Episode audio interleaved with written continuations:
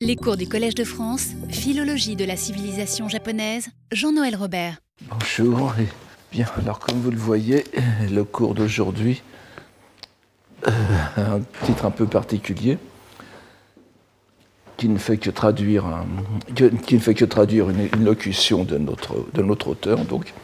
Alors, après avoir euh, relevé le caractère inadapté du bouddhisme, du confucianisme et du shinto, du shintoïsme, comme vous préférez, pour le Japon actuel, dans son libelle du vieillard, le Okina no Fumi, Tominaga Nakamoto s'est ensuite attaché à analyser, selon une grille parallèle et symétrique, et de ce fait quelque peu artificielle, je- j'y insiste, les processus historiques, selon lui strictement similaires, qui expliquent l'évolution des trois doctrines et révèlent leur caractère artificiel. Cet adjectif d'artificiel doit être pris au sens propre. Ces religions ont été réellement fabriquées. Le, Tominaga utilise le, verbe tsukuru, ou bien aussi même euh, koshirae- koshirau, n'est-ce pas, koshiraeru en, japonais moderne, qui signifie vraiment fabriquer comme une casserole, n'est-ce pas? Donc, euh, ces religions ont été réellement fabriquées par leurs fondateurs et leurs successeurs, qui se sont appliqués à se dépasser les uns les autres. Sono ueo idetaru mononadi, n'est-ce pas? C'est une formule qu'il répète constamment. Il y avait déjà là, en un tout petit nombre de pages, largement de quoi se concilier les mauvaises grâces de ses confrères et rivaux du monde intellectuel de son époque.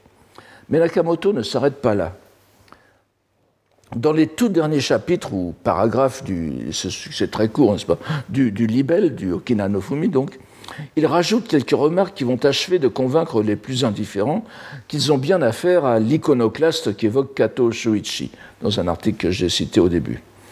Il les introduit, ces remarques, comme en une arrière-pensée. Satemata sankyo ni mina. Euh, Alors, ashikikuse ari, n'est-ce pas?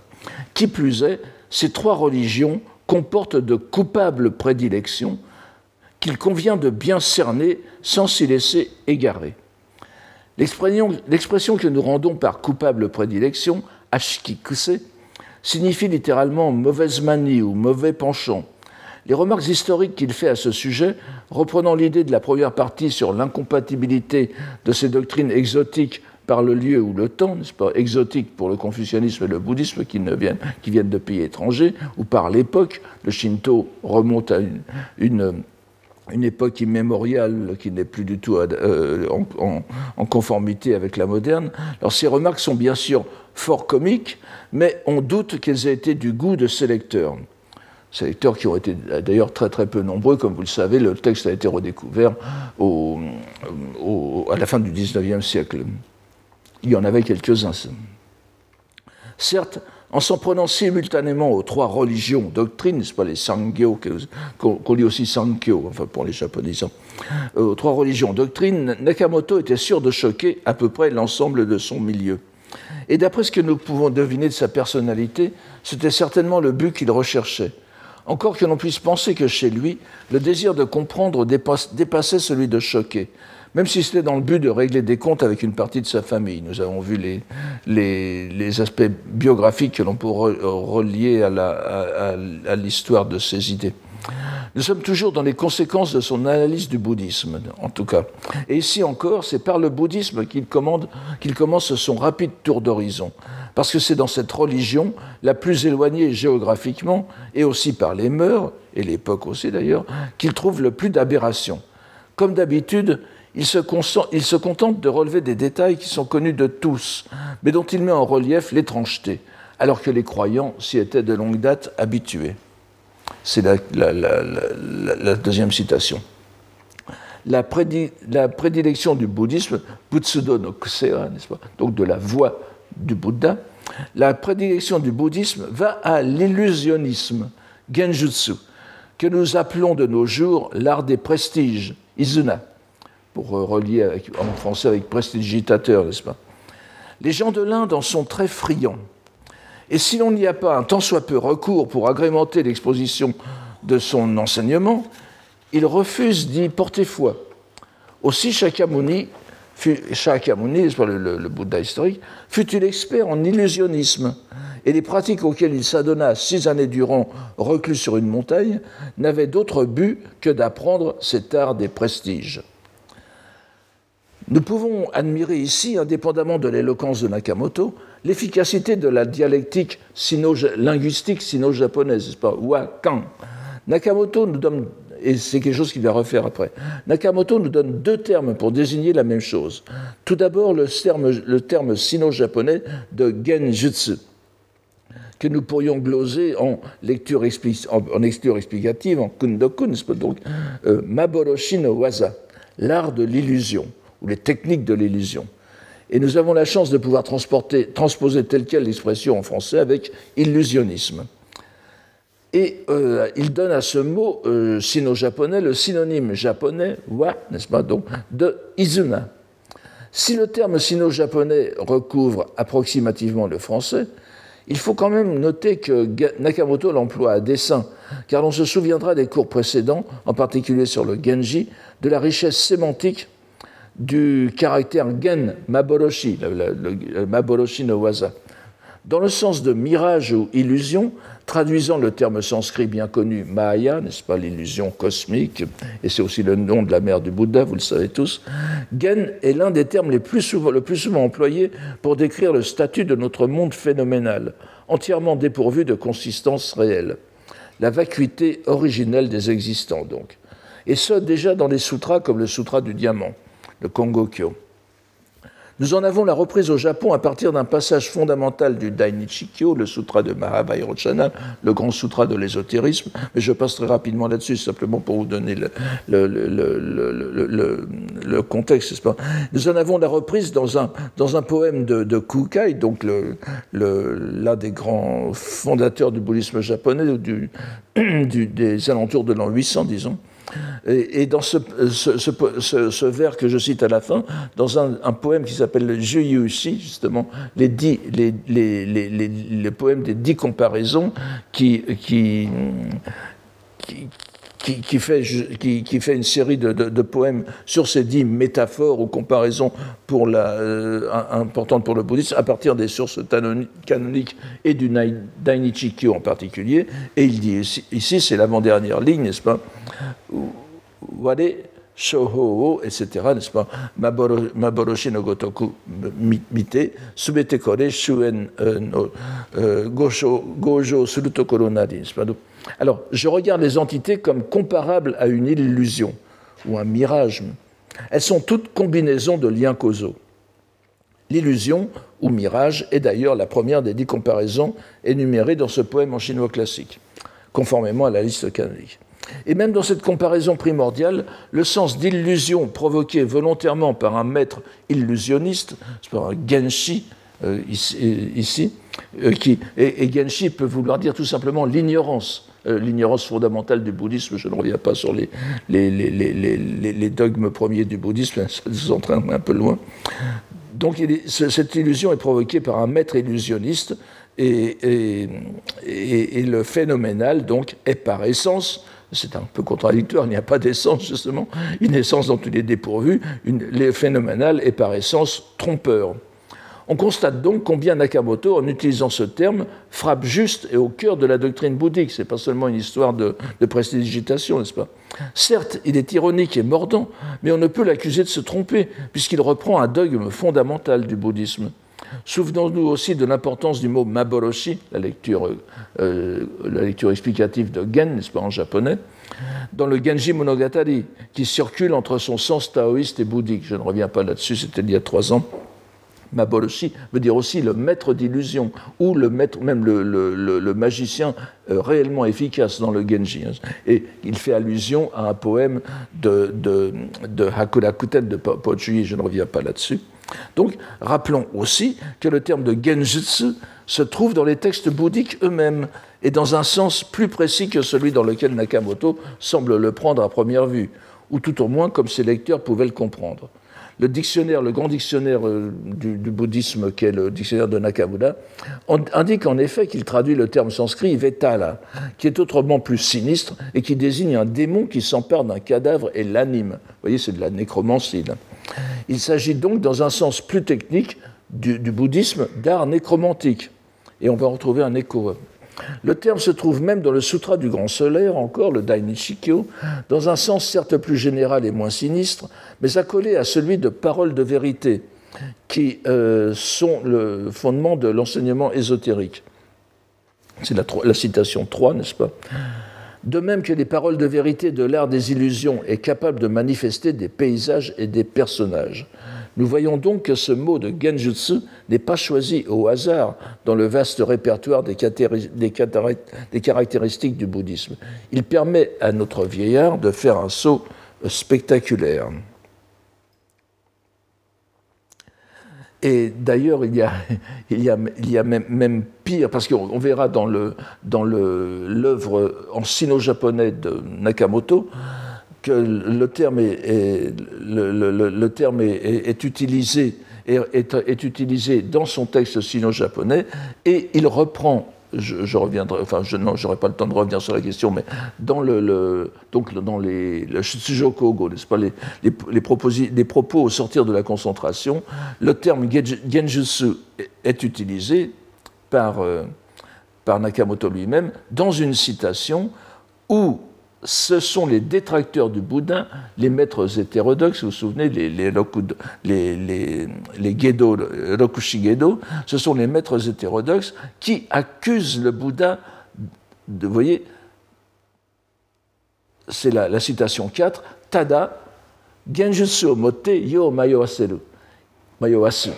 C'est-à-dire, il ne fait que tromper son monde, on pourrait dire, par l'art de l'illusion. C'est donc, une, donc une, critique qui est adressée par les adversaires du Bouddha au bouddhisme. Et là, lui, il le reprend à, son compte. Vous voyez, enfin, il y a un jeu, euh, je, reviendrai là-dessus, il y a un jeu entre les deux, les deux traités de, Nakamoto qu'il faut, qu'il faut lire ensemble si on veut voir ce qu'il y a derrière. Nakamoto donc va plus loin encore dans la serbe, si cela est possible, en faisant pour ainsi dire un kundoku, une lecture explicative de Genjutsu en Izuna. Hmm? Euh, je, viens de, vous le dire.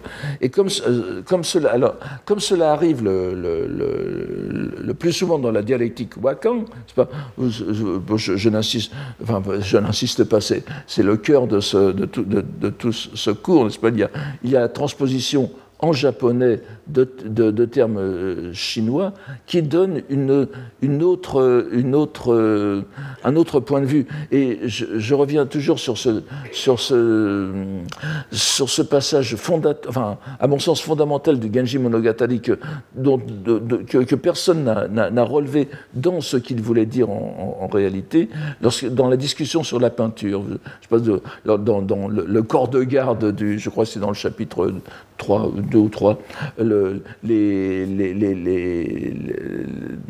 les, gens, les, nobles qui sont préposés à la, surveillance, à la surveillance de nuit du palais discutent de peinture. Et à un moment, il y a le contraste entre la peinture chinoise, qui est une peinture fantastique de paysages rêvés, et la peinture japonaise, qui donne des paysages familiers et euh, qui, adoucit donc la peinture chinoise. Et on utilise le terme yawarago, qui est adoucir et en même temps transformer en japonais, n'est-ce pas? Et c'est exactement la même chose qu'il fait ici, euh, en, traduisant euh, genjutsu par izuna, puisque ce terme izuna ou izuna no, nori, izuna no ho, n'est-ce pas, les techniques d'izuna. Alors, izuna est à l'origine un, toponyme, le nom d'une montagne dans la province de Nagano, qui abrite un sanctuaire shinto dont la divinité a nom Izuna Gongen.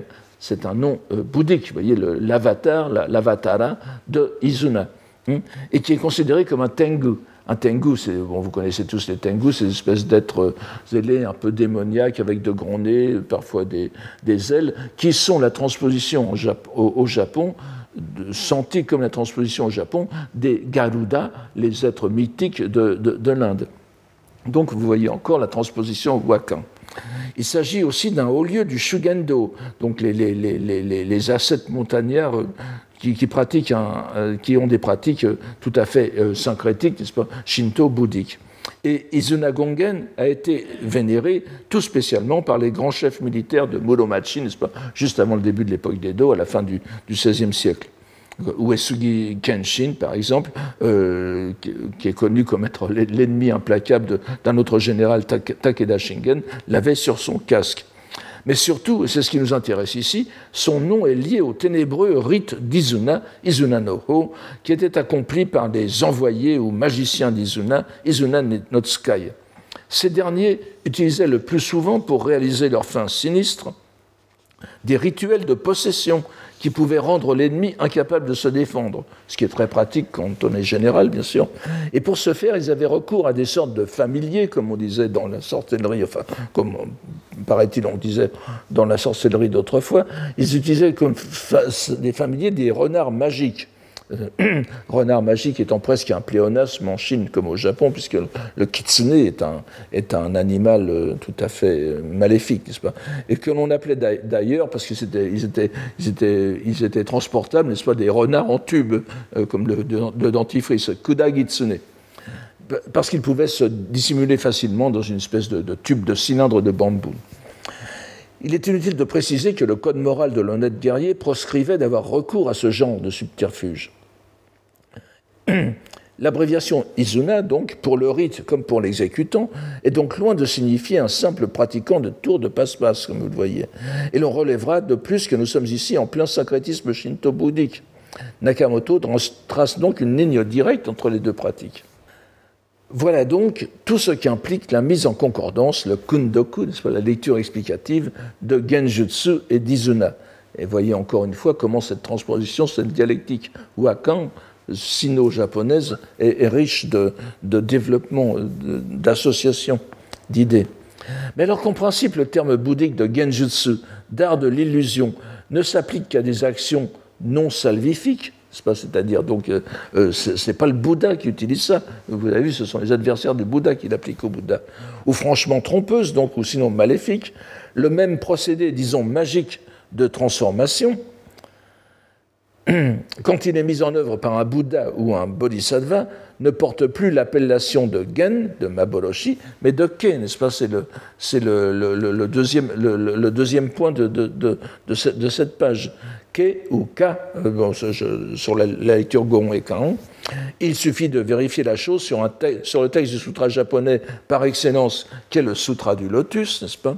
Euh, le, terme le terme de Gen Maboroshi n'apparaît pas une seule fois dans le Sutra du Lotus, alors que son équivalent positif, le, le qui, serait la même chose. Et d'ailleurs, je vous donne, dans le, je vous donne dans le, au point 2, vous voyez, Genke, qui, qui signifie aussi transformation magique. Mais dans le Sutra du Lotus, il n'y a que Ke qui est utilisé plus de 110 fois, n'est-ce pas?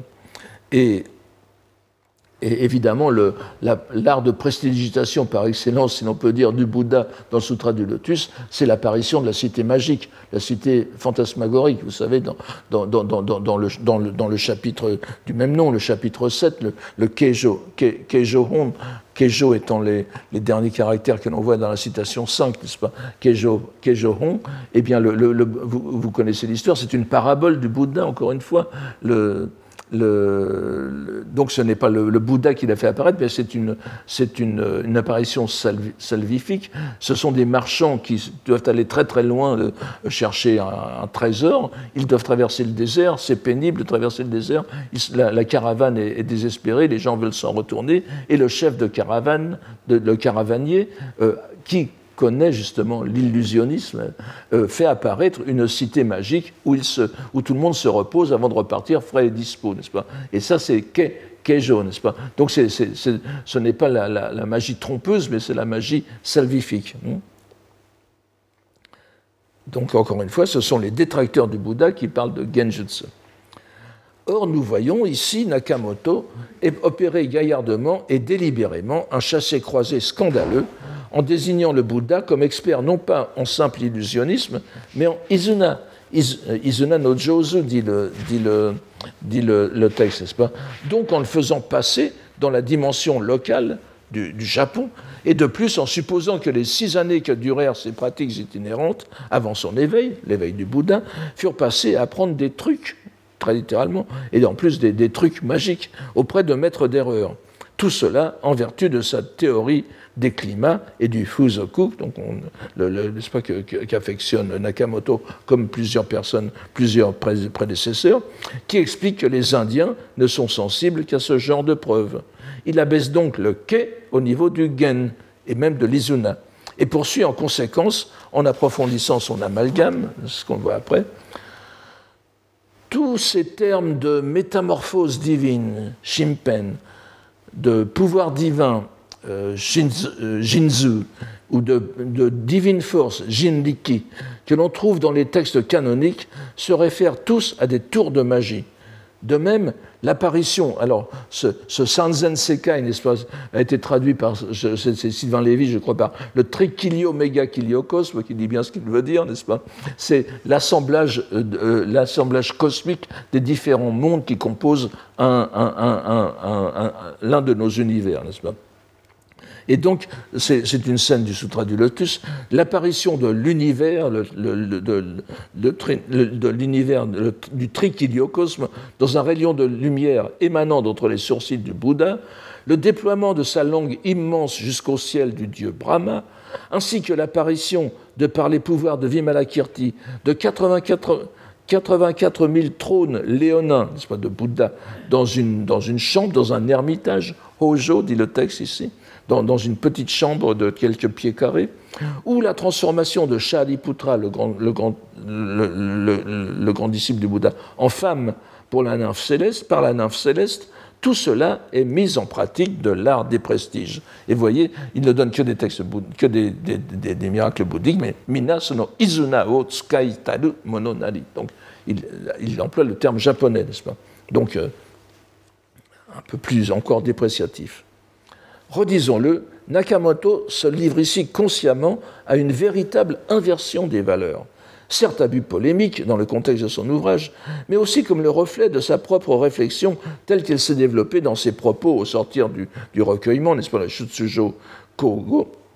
Tout d'abord en présentant les miracles bouddhiques, les ke donc, comme des illusions hétérodoxes et ontologiquement inconsistantes, des gen, mais en les affublant, qui plus est de l'appellation de prestige au pluriel Izuna, autochtone et malfamé. C'est donc avec une joie maligne qu'il énumère quelques-uns des miracles les plus spectaculaires consignés dans les sutras les plus importants, ceux que l'on vient de voir, tout en soulignant que les Écritures dissimulent, comme de bien entendu, leur nature de trucage en les embellissant des appellations prestigieuses au sens usuel, de métamorphose divine, n'est-ce pas, Shimpen, tous ces, termes que l'on vient de voir, de pouvoir divin, Jinsu, de divine puissance, Jinriki, de Et l'on fait encore une fois, et l'on fait encore une fois plus que soupçonner que ce n'est pas par hasard, et j'attire votre attention là-dessus, vous verrez que ça continue, que euh, Nakamoto évoque cette série de trois termes, donc de, de mise en application de miracles, qui, qui comportent tous trois le, caractère shin, n'est-ce pas? Le, caractère shin qui peut être li jin aussi, et donc en lecture japonaise, encore une fois, le miracle du kundoku, pas, la transposition en japonais, ne peut se référer qu'au kami, les divinités japonaises locales, celles précisément que l'on retrouve derrière les Izuna no Tsukai, les trucs magiques d'Izuna. Ainsi, notre iconoclaste fait d'une pierre deux coups. Il déboulonne, il débanque, comme on dirait maintenant, le Bouddha, mais il jette en plus les kami avec l'eau du bain. Et il y a même un troisième coup qui est adressé au syncrétisme de Shinto bouddhique, dans la mesure où la divinité d'Izuna en est un bon exemple. À moins, bien sûr, que l'on ne voit les choses autrement. Et nous reviendrons à cette obsession des kami manifeste chez lui. Ça va revenir tout autour il y a peut-être une explication possible que nous verrons euh, en temps utile. Nous voyons donc Nakamoto énumérer quelques-uns des miracles bouddhiques les plus connus. Il en choisit quatre parmi les plus difficiles à croire, comme s'il explicitait avant la lettre la liste possible des six choses impossibles à croire qu'avait avalé la reine de cœur d'Alice au Pays des Merveilles avant son petit déjeuner. Tout d'abord, le rayon provenant de la touffe de poils blancs entre les sourcils du Bouddha c'est le, euh, Miken Byakugo, n'est-ce pas Et qui illumine l'ensemble de l'univers, c'est sans, doute l'image la plus connue du, chapitre du prologue du Sutra du Lotus. De même que le miracle de la langue du chapitre, du, chapitre 21 du Lotus, que Nakamoto ne fait que citer en Kundoku. Il, cite littéralement le Sutra du Lotus, mais en japonais, donc on ne voit pas, immédiatement que c'est une citation. Vient ensuite une allusion au sutra de Vimalakirti, le Yuimagyo, n'est-ce pas, le, sutra certainement le plus, connu après le sutra du lotus, le plus lu en dehors des milieux spécifiquement bouddhiques. Euh, Paul Mieville le signalait déjà, n'est-ce pas, les, lettrés japonais de l'époque des Tang lisaient le sutra de Vimalakirti euh, pour le plaisir. Alors, une, allusion qui est un peu distordue par Nakamoto, mais très probablement sans intention volontaire de rendre le passage encore plus invraisemblable. Enfin, euh, on ne sait jamais avec lui. Il s'agit de cet épisode célèbre du chapitre 6, donc l'inconcevable, Fushigihon ou Fukashigihon, dans la version de Kumarajiva, puisque Kumarajiva a traduit le Sutra du Lotus et aussi le Yuimagyo, le Sutra du Malakirti. Et euh, cette scène qui n'est pas sans rappeler certaines scènes du dictateur de Charlie Chaplin, n'est-ce pas, où les deux personnages se disputent le siège le plus haut. Shariputra, entrant dans la chambre de Vimalakirti, je ne vous remets pas en scène le, tout, le, contexte de Vimalakirti, se demande où les disciples pourront s'asseoir. La, la, pièce est toute petite, c'est Hojo, n'est-ce pas? Euh, C'est le, terme qui sera repris dans le célèbre Hojoki, les notes de mon ermitage euh, au Japon, l'une des, grandes œuvres japonaises, bien, qu'elle soit très brève, et, le, ce Hojo fait directement allusion à ce passage de, enfin, à, à, Vimalakirti. Donc, il, euh, se demande où les disciples euh, qui viennent voir Vimalakirti feignant d'être malade, n'est-ce pas, pourront s'asseoir. S'ensuit une scène à la fois grandiose et comique dans le Sutra, hein, où Vimalakirti, euh, certes, manifeste ses pouvoirs divins, n'est-ce pas euh, C'est ce qui est dans le, c'est ce qui est dans le. Je ne voulais pas donner ici, mais euh, dans le dans le Vimalakirti, nous avons bien Jinzuriki, n'est-ce pas, les, les, pouvoirs divins avec Jin Kami, euh, mais c'est pour en faire en sorte qu'un Bouddha d'un autre univers, donc il, se, fait, livrer, n'est-ce pas, venant d'un autre univers, il ne les fait pas apparaître, les pouvoirs, euh, il, se fait livrer, si l'on peut dire, 32 000 trônes léonins euh, venant d'un autre univers, puisque donc le, le trichiliomégacosme, n'est-ce pas, mais il y a, il y a des, centaines de millions d'univers dans l'univers.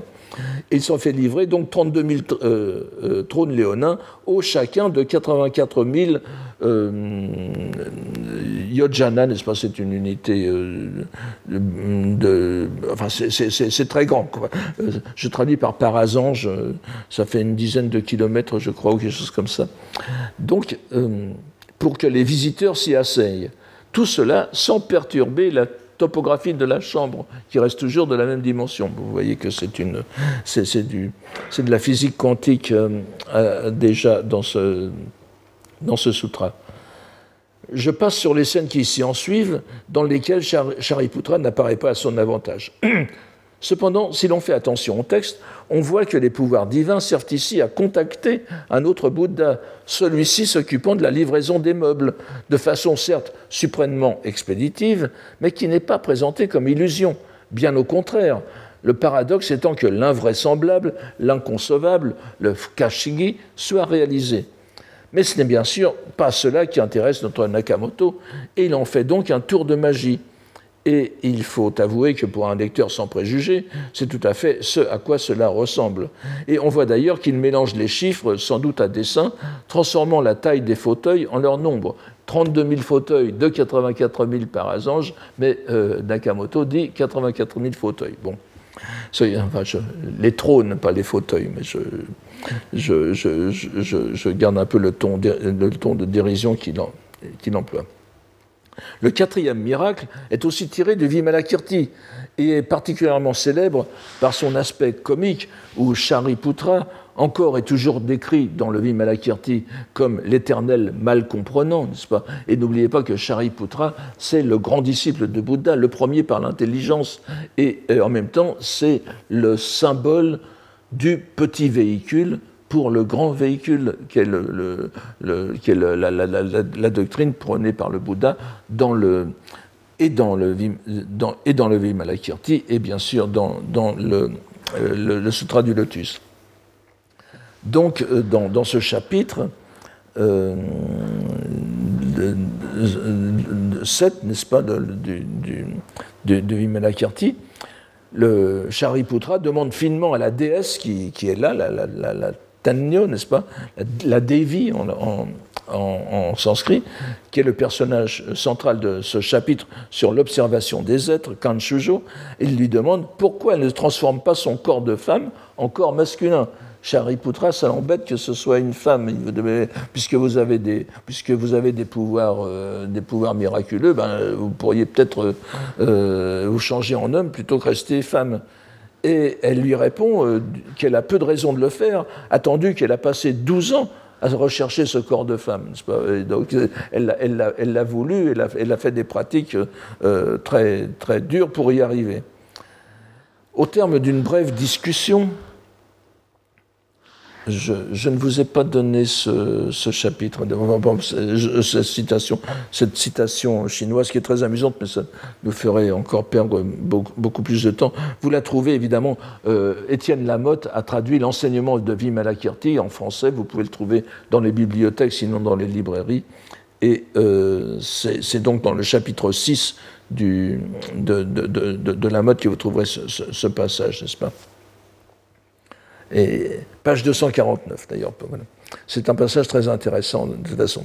Alors, au terme d'une brève discussion qui montre l'inanité qu'il y a à différencier les êtres dans ce monde phénoménal, où de toute façon tout est, euh, rien n'est vrai, n'est-ce pas? Donc euh, le, sexe importe peu, et où intervient le terme de maître d'illusion ou d'illusionnisme, d'illusionniste, n'est-ce pas, le Genshi dont je viens de vous parler, Shariputra se trouve, se trouve transformé en femme par la déesse qui lui retourne la question stupide qu'il avait posée auparavant.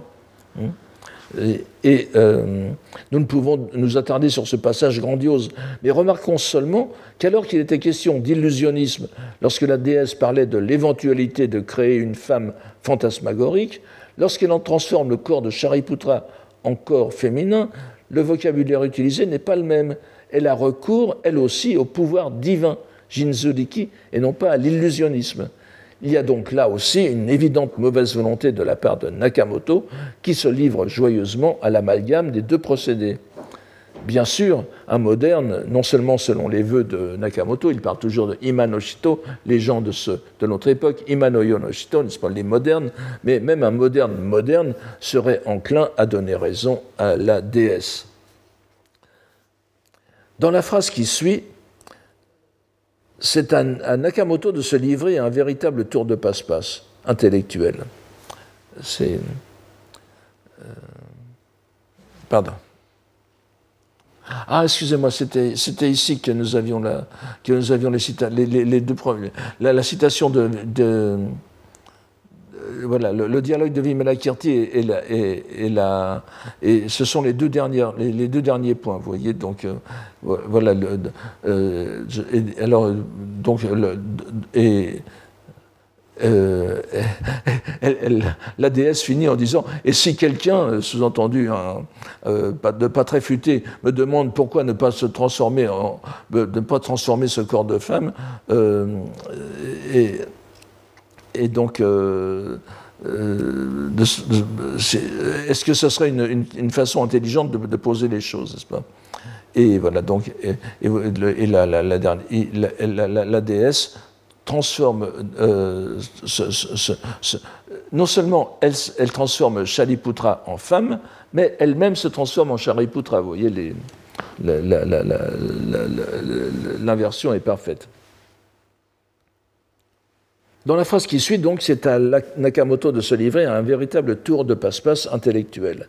Et ainsi, l'ensemble des enseignements plus étranges encore sur les causes et effets entraînant dans le cycle des existences, sur les vies et actions passées des bodhisattvas et leurs miracles, les diverses prédications mirifiques, tout n'est qu'expédient pour gagner la foi des gens.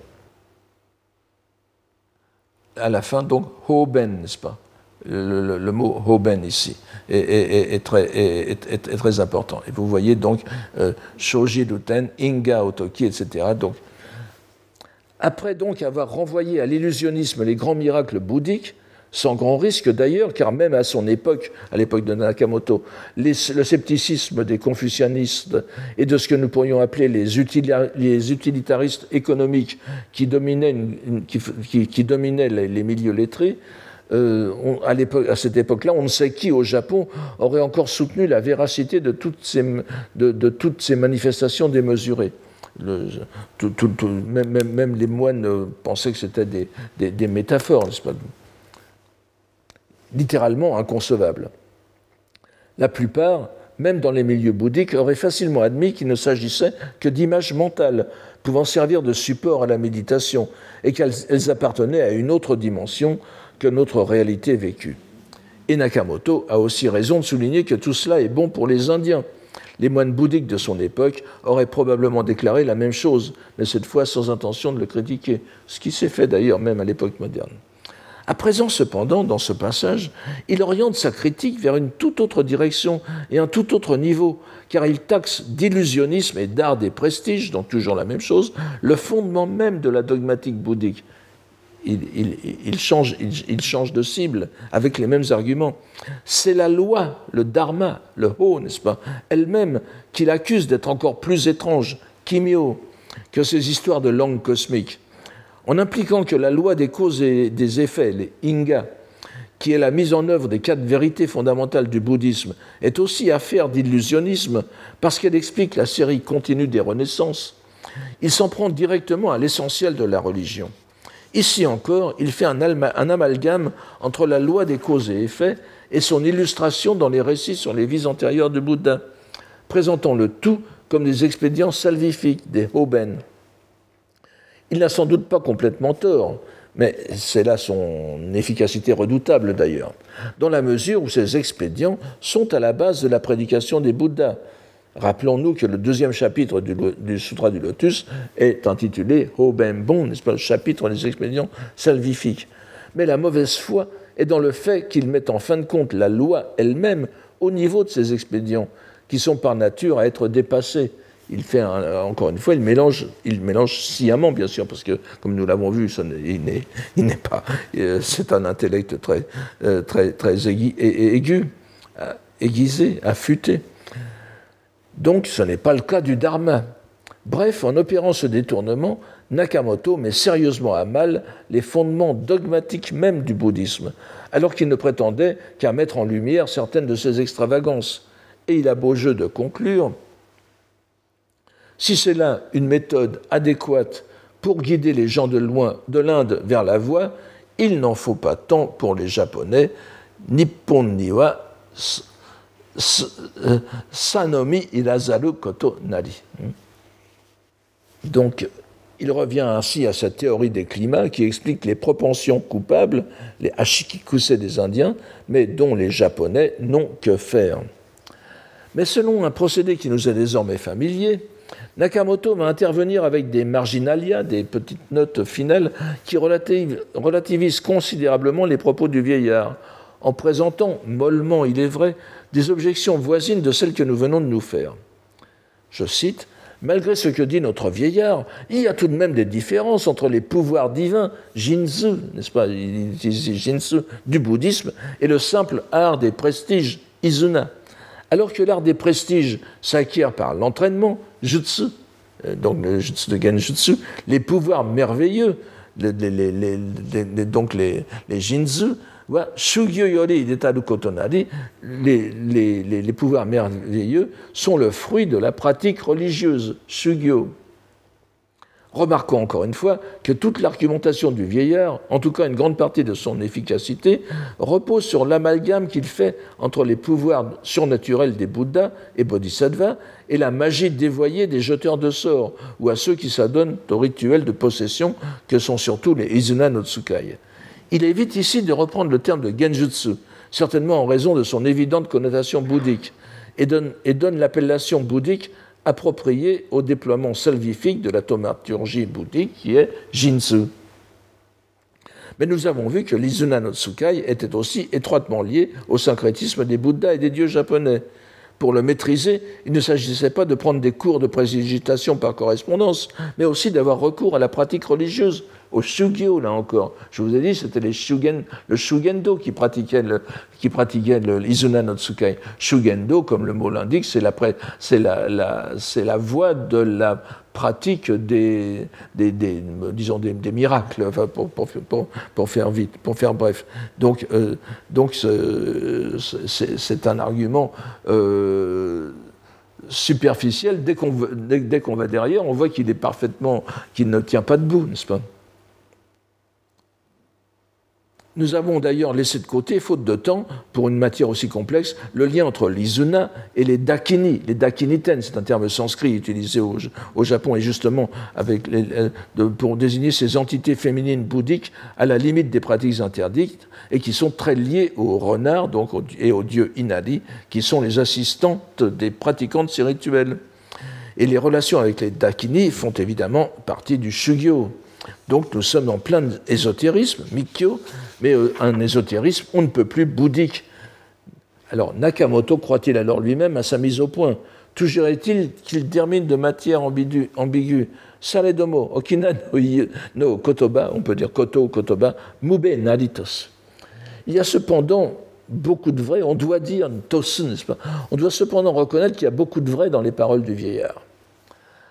Cette dénonciation percutante des prédilections coupables du bouddhisme donne encore une fois le là au reste de l'argumentation du vieillard, qui va être beaucoup moins approfondie et, comme dans les parties précédentes, va simplement tenter avec plus ou moins de succès de remplir la rubrique des deux autres doctrines selon la même grille. Il s'adapte. Alors là, je, vais passer assez rapidement parce que il y, a, beaucoup d'allusions qui, nous embarqueraient très loin, mais qui et qui ne sont pas aussi fondamentales en fin de compte que dans le bouddhisme. Donc, il s'attaque au confucianisme en poursuivant une démonstration à peu près tripartite. Ici encore, en suivant la structure de sa critique de l'illusionnisme bouddhique. Je cite Pour ce qui est du confucianisme, sa prédilection va à la rhétorique Bunjin, c'est le point 3, n'est-ce pas Et Bunjin Nadi, va la rhétorique. La rhétorique, c'est ce que nous appelons aujourd'hui l'éloquence, benzetsu. Les gens de la Chine en, raffolent, et si, l'on n'y excelle pas pour exposer son enseignement, ils refusent d'y porter foi. Si l'on veut des exemples pour mieux comprendre, il en donne.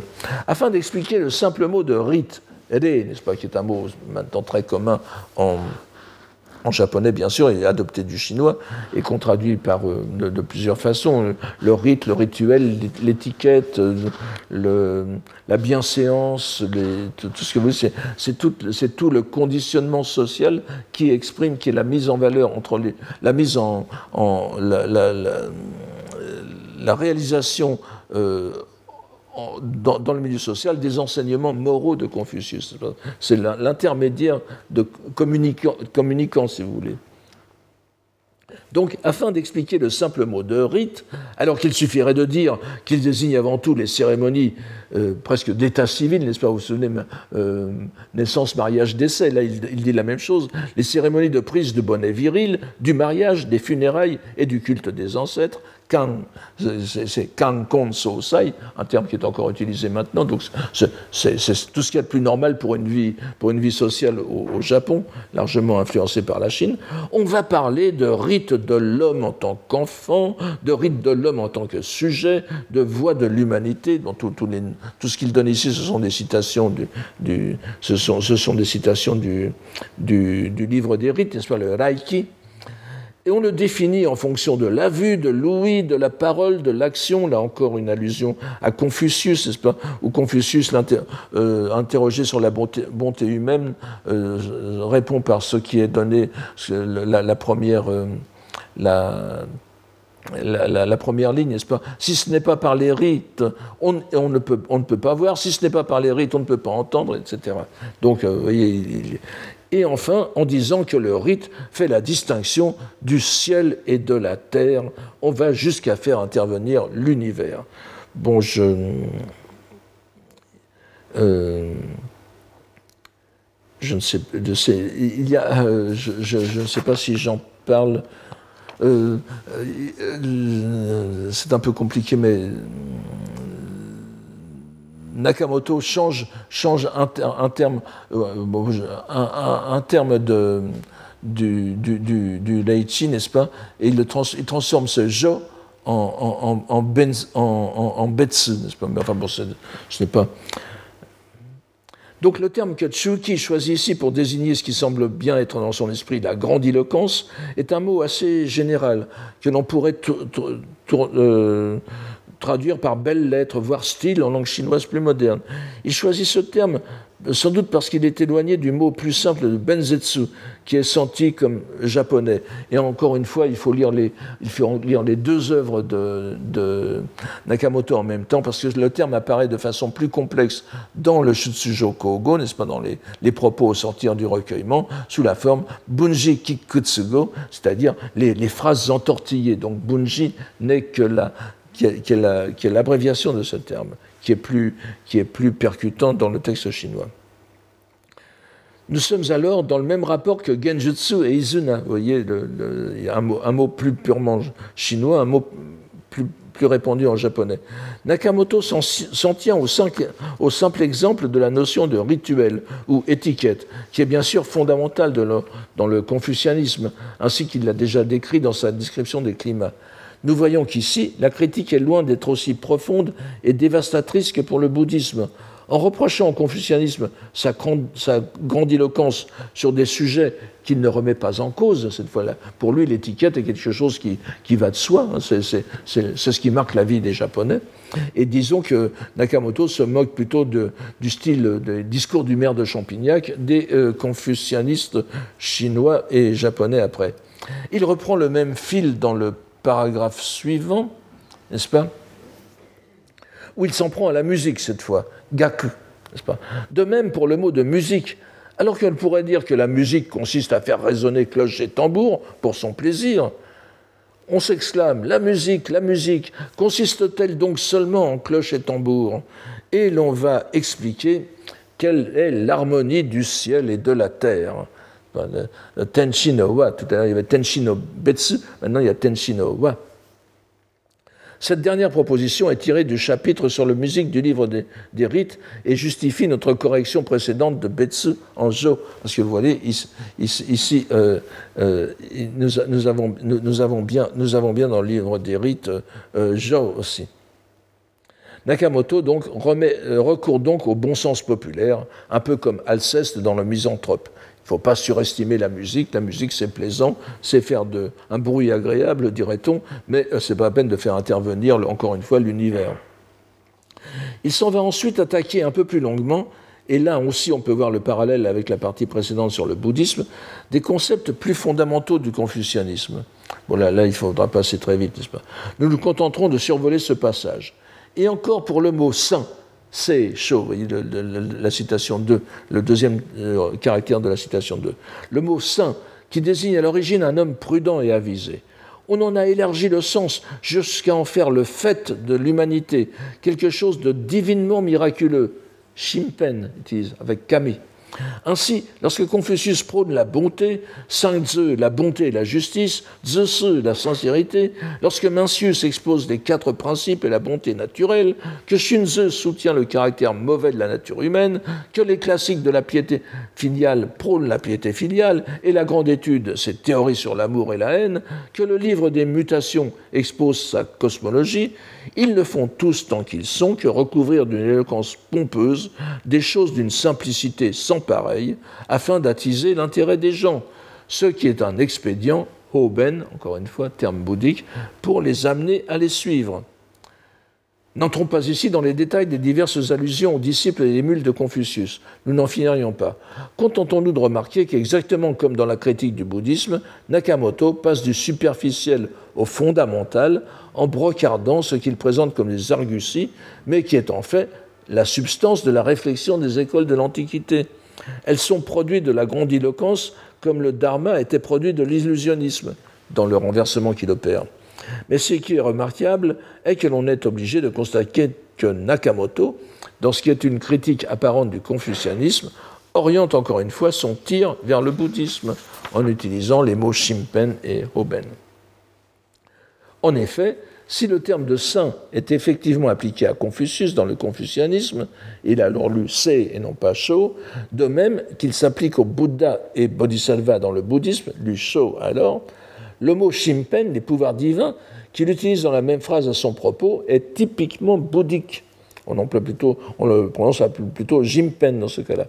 Il l'utilise d'ailleurs plus haut dans sa diatribe contre cette religion. Le mot de saint lui sert en quelque sorte de pivot pour se rabattre pour le bouddhisme. Et la preuve en est que, chose bien étonnante que le traducteur anglais Michael Pye relève aussi, Nakamoto n'hésite pas à qualifier la, grandiloquence sino-confucianiste d'expédient salvifique, au, au même titre que les Russes bouddhiques. Et il appuie aussitôt son dire La rhétorique en Chine, première citation, la rhétorique en Chine a donc carrément, je, traduis carrément par sugu, n'est-ce pas je, je, traduis sugu par carrément pour insister. La rhétorique en Chine a donc carrément la même fonction que l'illusionnisme en Inde. Et ici encore, il n'en faut pas tant pour les Japonais. Nippon niwa irazaru kotonari. N'insistons pas, nous voyons que la matrice de sa critique est bien sa lecture de l'histoire doctrinale du bouddhisme. D'ailleurs, la glose marginale, encore une fois, de Chuki, de Nakamoto, donc, manque considérablement de, conviction. Donc, il, essaye de modérer le vieillard. Notre vieillard soutient ici que tout cela est très simple, mais peut-il ignorer que la voie est suprêmement difficile? Se peut-il aussi qu'il ignore combien il est ardu de transmettre de façon aisée les arcanes d'une pensée? Il ne faut donc pas se laisser leurrer par ces paroles et perdre de vue le sens originel. Oui. Et décidément, il a du mal à se débarrasser du bouddhisme. Sinon, comment comprendre l'emploi du composé, ce que j'ai traduit par transmettre les arcanes, n'est-ce pas? C'est ici euh, la, fin de la deuxième ligne de la deuxième citation. Mata hiju no taigataki koto anumo, n'est-ce pas? C'est-à-dire les, le, donc les, arcanes, ce que j'ai traduit par arcane, c'est le composé shiju, conféré secrètement, shisokani sazuku, n'est-ce pas, qui est un, enseignement, donc conférer secrètement un enseignement, c'est un, un, terme typique de l'ésotérisme bouddhique, et il l'utilise ici à propos du confucianisme. Est-ce vraiment par inadvertance qu'il lance ici un terme bouddhique à propos de la doctrine de Confucius? En réalité, il prépare son chemin pour la suite, car nous allons voir que sa critique du Shinto semble bien décalée de, préoccupations religieuses ou doctrinales. Et c'est la troisième, euh, citation ici. Sate mata Shinto no kusewa. Venons-en à présent au Shinto qui a pour prédilection malheureuse l'occultisme, Shimpi, les transmissions secrètes, Hiden, comme Hiju tout à l'heure, les traditions réservées, Denju, la manie de tout cacher. En général, lorsque l'on cache quelque chose, c'est qu'il y a eu fraude ou vol. Au moins dans le cas de l'illusionnisme de la rhétorique, donc du, du bouddhisme et du confucianisme, il y a des spectacles et des paroles dignes d'intérêt et propres à plaire, ce qui leur vaut d'être considérés avec, avec indulgence. Mais ce goût du secret, où l'on ne voit rien du tout, lui nous semble en tout point méprisable. Vous voyez, il dit euh, Hanahada.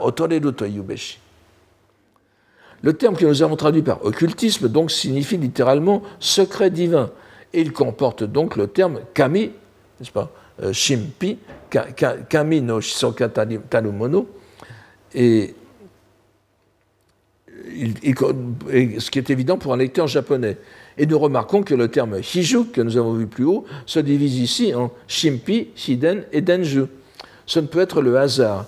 Et Nakamoto tisse ainsi un lien entre les trois doctrines, au moins du point de vue de leur transmission. Il est clair en tout cas qu'il les unifie toujours à la lumière du bouddhisme, qui est son étalon critique. Et ici, pour le Shinto, l'absence de toute tentative d'analyse du contenu doctrinal est frappante.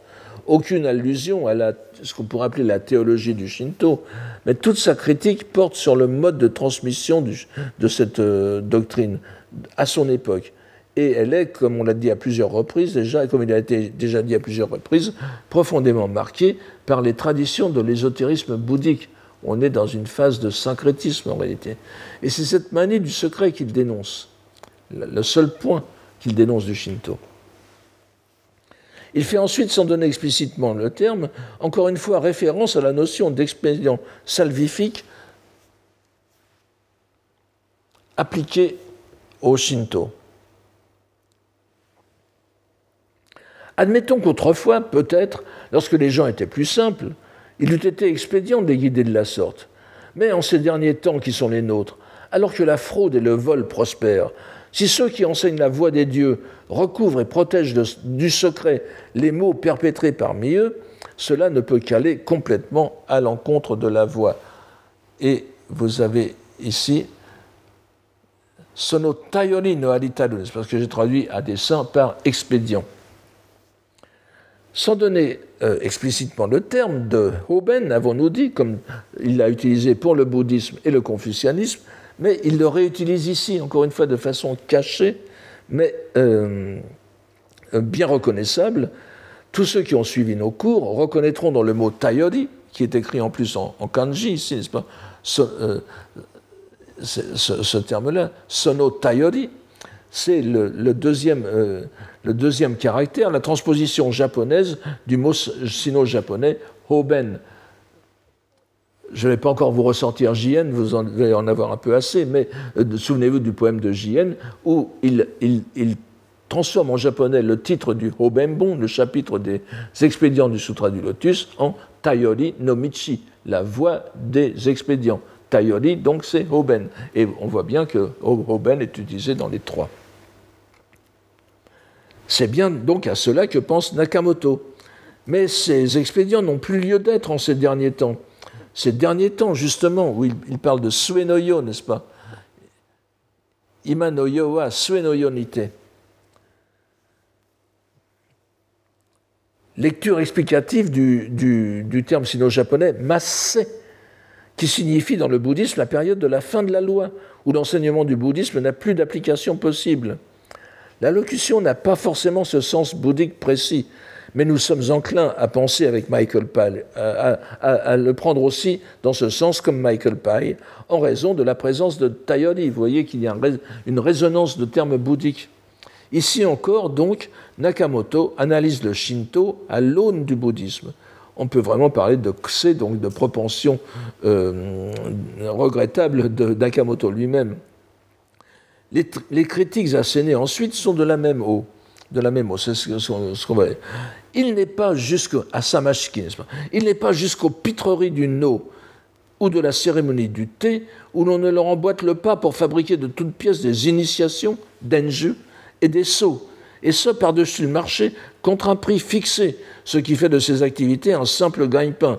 Vraiment, quelle misère Makotoni Kanashimobeshi. Et euh, vous voyez que, encore une fois, il fait tomber de leur piédestal deux traditions artistiques fort respectées à son époque, le no, qui est effectivement représenté dans les sanctuaires shinto, et de façon plus surprenante, la cérémonie du thé. Il a recours une nouvelle fois à des... Alors, euh, j'attire aussi votre attention sur le fait que vous, les Japonais ont remarqué, il appelle no ici salugaku c'est-à-dire le, vieux nom, le, vieux, le vieux terme du, pour le no qui signifie en réalité la musique de singe, n'est-ce pas? Et, c'est vrai que ça faisait un peu, euh, ça faisait plus sérieux de l'appeler no, no qui veut dire euh, talent, euh, puissance, n'est-ce pas, que salugaku. Mais lui reprend bien sûr intentionnellement le vieux nom pour le, par, par dérision. C'est pour ça que j'ai traduit par les pitreries du No.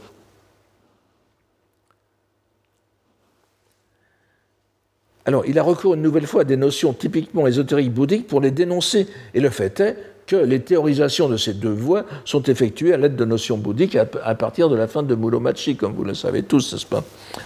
Mais là aussi, nous sommes au mieux dans les milieux culturels modernes.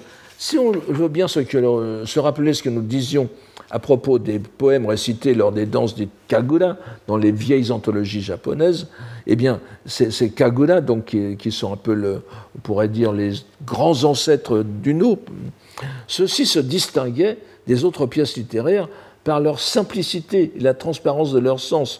Vous vous souvenez peut-être que je vous avais même fait remarquer que même aux époques tardives, à, à la fin du XIIe siècle, lorsque des moines japonais pétris de scolastique bouddhique du, Tendai, faisaient des poèmes de Kagura, parce que c'était un genre poétique, eh bien, ils abandonnaient toute leur panoplie d'allusions, de, de, de, résonances de résonance secrètes et tout cela pour, pour prendre les mots vraiment dans leur sens le plus simple. C'était un, un, dénuement complet. Donc, c'est tout à fait le contraire de ce que décrit euh, Nakamoto. Et vous voyez qu'il ne critique que le Shinto de son époque. Et encore une fois, il reste dans, le sillage du bouddhisme pour, pour, euh, pour, pour, pour, faire cette critique. Et si l'on demande pourquoi avoir mis au point de tels procédés, vous voyez, Koshirao, Koshiraeru, c'est vraiment fabriqué euh, avec euh, fer et boulon, n'est-ce pas De tels procédés, on va vous expliquer que c'est parce qu'il est bien difficile de transmettre simplement les enseignements à des gens dont les facultés n'ont pas encore mûri. Konki no Juku Sezano Mono Niwa. Nous sommes dans le, dans le Shinto, là. Alors, si la raison alléguée peut paraître somme toute acceptable, le vocabulaire qu'il exprime est entièrement, exclusivement bouddhique. Konki no n'est-ce pas? C'est no, no c'est du vocabulaire typique de la dogmatique bouddhique. Les facultés qui ne sont pas encore mûres sont précisément celles qui sont visées par les expédients salvifiques, les hoben n'en sort pas. Nakamoto ne cherche plus, même plus à se dissimuler derrière un vocabulaire d'emprunt. Et il conclut de façon euh, désabusée. Cela n'est peut-être pas tout à fait faux, mais on ne peut s'empêcher de penser qu'une voie où l'on s'attache au secret, où il est impossible de transmettre simplement les enseignements, et où on ne les communique que contre espèce sonnante, une telle voie, certes, est bien différente de la voie véritable, Makoto no Michi, son, son, son, slogan. Et vous voyez, il déplore aussi à plusieurs reprises le fait que il, associe lui la cérémonialité au Shinto et pas du tout, au, pas du tout au bouddhisme, ce qui est très, très intéressant, alors que toute, toute la symbolique du, de la cérémonie du thé, surtout à l'époque, est bouddhique, n'est-ce pas? Soit zen, soit, soit ésotérique. Et là, encore, il fait semblant de ne, pas, de ne pas voir ça, et il rattache ça au Shinto. Tout ce savant édifice de déconstruction avait pour but, nous le savions, de laisser place à la voie véritable. C'est le terme qui vient conclure le, libelle, c'est la dernière phrase. C'est le but de toute la réflexion de la brève vie de Tominaga Nakamoto. Je pense que l'on aura compris pourquoi il fallait s'attarder sur cet opuscule dont la concision et la franchise de ton nous donnent certainement des indications précieuses sur ce que pensait vraiment Nakamoto. Nous y reviendrons aussi dans la semaine, la semaine prochaine. Ces lectures nous révèlent en effet que l'auteur, Nakamoto le vieillard, pourrait-on dire, en élaborant avec tant de soin extérieur sa grille critique tripartite, a en réalité recours à l'un de ces expédients salvifiques de Hoben qu'il a été si prompt à déceler dans les trois doctrines qu'il a analysées, il semble assez clair, et nous le résumons encore une fois ici. C'est l'analyse de l'évolution de la pensée bouddhique qui a servi à Nakamoto de grille d'interprétation pour les deux autres doctrines, qu'il a insérées dans cette structure, mais en visant plus à une, efficacité de façade, à lisser les analogies, plutôt qu'à se livrer à une véritable recherche d'un paradigme complet sur l'histoire des religions. Cet expédient a d'évidence un but, c'est bien sûr d'aboutir à la nécessité d'une voie authentique et nouvelle pour le monde moderne. Nous, avons bien compris pourquoi il faut, dans ce but, se débarrasser du bouddhisme et du confucianisme, qui n'ont rien à voir avec le Japon, selon du moins la lecture qu'en fait notre auteur. ni par la langue, ni par les mœurs. Mais qu'en est-il du Shinto? Je pense que tout le monde aura remarqué combien le traitement du Shinto diffère dans cet opuscule des deux autres religions. Tout d'abord, les reproches qui sont faits à la langue archaïque japonaise sont d'un tout autre acabit que ce qui est dit du sanskrit et du chinois. Il ne s'agit que de quelques points pittoresques de vocabulaire et d'usage. Ensuite, et surtout, alors que les reproches faits au bouddhisme touchent à des points fondamentaux de doctrine, et que ceux faits au confucianisme, pour être moins principiels, affichent malgré tout une certaine dérision, nulle mention n'est faite des dieux japonais. Aucun nom n'est mentionné. On verra qu'il y en a un mentionné une fois dans l'autre. Euh, et certains, et, certainement aucun des plus prestigieux. Il n'est reproché au Shinto, si on fait la liste, que les accrétions bouddhiques qui le surchargent à l'époque récente. C'est-à-dire que Nakamoto ménage un espace préservé pour le Shinto, dont il n'est en fin de compte rien dit. Et je vous rappelle ce que. Et, qui plus est, nous avons vu la façon discrète, mais malgré tout discernable, dont il parsème tous ces passages du, caractère chinois, Shin, Kami, en un véritable message subliminal, si l'on peut dire, dont les divinités japonaises sont le leitmotiv. Nous retrouverons le procédé dans la préface sino-japonaise de son Shutsujo. Et de ce point de vue, le Makoto no Michi, tel qu'il l'élabore, est libre d'attache, certes, mais rien n'empêche les disciples de le rattacher au Shinto, et c'est ce que fera à satiété après lui Motori Norinaga. Et je vous rappelle ce très étrange paragraphe où euh, Nakamoto met sur le même niveau les trois mythologies, qui ne sont pas du tout sur le même niveau, pour mettre la mythologie japonaise en quelque sorte à une dimension inattaquable. Parce que euh, justement, il ne fait pas, cette grille ne s'applique pas après dans le Shinto, la grille qu'il applique au confucianisme et au, et au, bouddhisme. Donc la cible de Nakamoto est donc bien avant tout le bouddhisme. Et pour confirmer cela, nous consacrerons les deux prochains cours à son grand traité, les propos au sortir de la concentration ou du recueillement, le Shutsujo Kogo, euh, pour lequel je vous invite éventuellement à revenir la semaine prochaine. Et je vous remercie pour aujourd'hui. Merci bien. Tous les contenus du Collège de France sur www.colège-2-france.fr.